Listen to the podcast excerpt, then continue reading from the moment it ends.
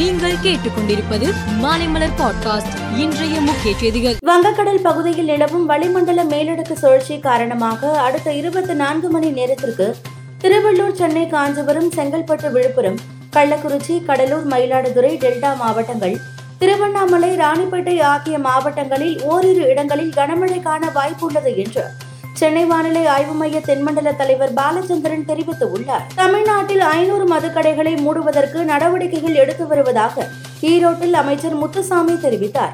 மேலும் டாஸ்மாக் கடைகளில் தவறு ஏதும் நடக்கவில்லை என்று கூறிய அவர், டாஸ்மாக் மூலம் அரசுக்கு அதிக வருமானம் கிடைப்பதற்காக இலக்கு நிர்ணயிப்பதில்லை என்றார். முன்னாள் முதலமைச்சர் கருணாநிதியின் நூற்றாண்டு விழாவையொட்டி திருவாரூர் மாவட்டம் காட்டூரில் தயாலு அம்மாள் அறக்கட்டளை சார்பில் கலைஞர் கோட்டம் கட்டப்பட்டு உள்ளது. அதில் கருணாநிதியின் சிலையும் அமைக்கப்பட்டு உள்ளது. கலைஞர் கோட்டத்தை பீகார் முதல் மந்திரி நிதிஷ்குமார் நாளை திறந்து வைத்து பேசுகிறார். கருணாநிதி சிலையை தமிழக முதலமைச்சர் மு க ஸ்டாலின் திறந்து வைத்து உரையாற்றுகிறார். சென்னையில் கனமழை காரணமாக சென்னை சென்ட்ரலில் இருந்து புறப்பட வேண்டிய ஏழு ரயில்கள் திருவள்ளூர் ஆவடி ரயில் நிலையங்களில் இருந்து இயக்கப்பட்டன. மணிப்பூரில் கடந்த மாதம் முப்பதாம் தேதி தொடங்கிய வன்முறை இன்னும் முடிந்த பாடு இல்லை.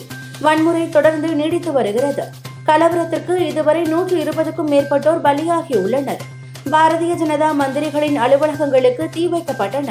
நேற்று இரவு காண்டோ சஃபல் கிராமத்திற்குள் நுழைந்த ஒரு கும்பல் துப்பாக்கியால் சரமாரியாக சுட்டதில் ராணுவ வீரர் ஒருவர் காயமடைந்தார். சமீபத்தில் கிரீஸ் நாட்டில் படகு கவிழ்ந்து அகதிகள் பலர் பலியானதை அடுத்து பாகிஸ்தானில் இருந்து சட்டவிரோதமாக ஐரோப்பிய நாடுகளுக்கு அகதிகளாக செல்வதை தடுக்கும் பணிகள் தீவிரமடைந்து உள்ளன.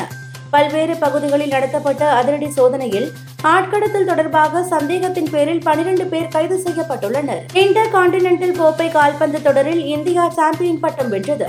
ஒடிசாவில் உள்ள கலிங்கா மைதானத்தில் நடைபெற்ற இறுதிப் போட்டியில் இந்திய அணி லெபனானை இரண்டுக்கு பூஜ்ஜியம் என்ற கோல் கணக்கில் வீழ்த்தியது. கோப்பை வென்ற இந்திய அணிக்கு ஒரு கோடி ரூபாய் வழங்கப்படும் என ஒடிசா முதல்வர் நவீன் பட்நாயக் அறிவித்துள்ளார். உலகின் தலைசிறந்த பேட்ஸ்மேன்களில் ஒருவரான விராட் கோலி உலகில் அதிக வருவாய் ஈட்டும் கிரிக்கெட் வீரராகவும் திகழ்கிறார். அவரது சொத்து மதிப்பு ரூபாய் ஆயிரம் கோடியை தாண்டியுள்ளதாக ஸ்டாக்ரோ நிறுவனம் தெரிவித்துள்ளது.